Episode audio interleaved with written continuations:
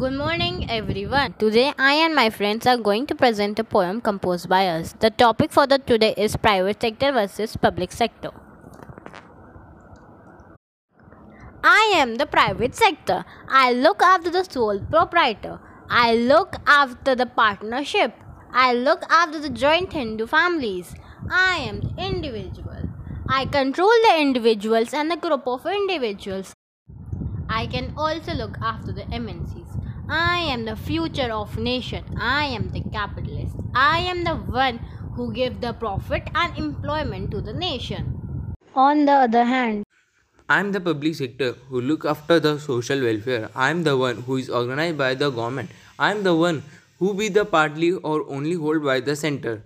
I am the who comes after the special act of parliament. I can only be detained by the government and I am one who can only be incorporated only by the government. I look after the different department. I look after the different companies and work for the welfare of the company. I do not like to make profit always, but I only want people to get benefits from me. Thank you.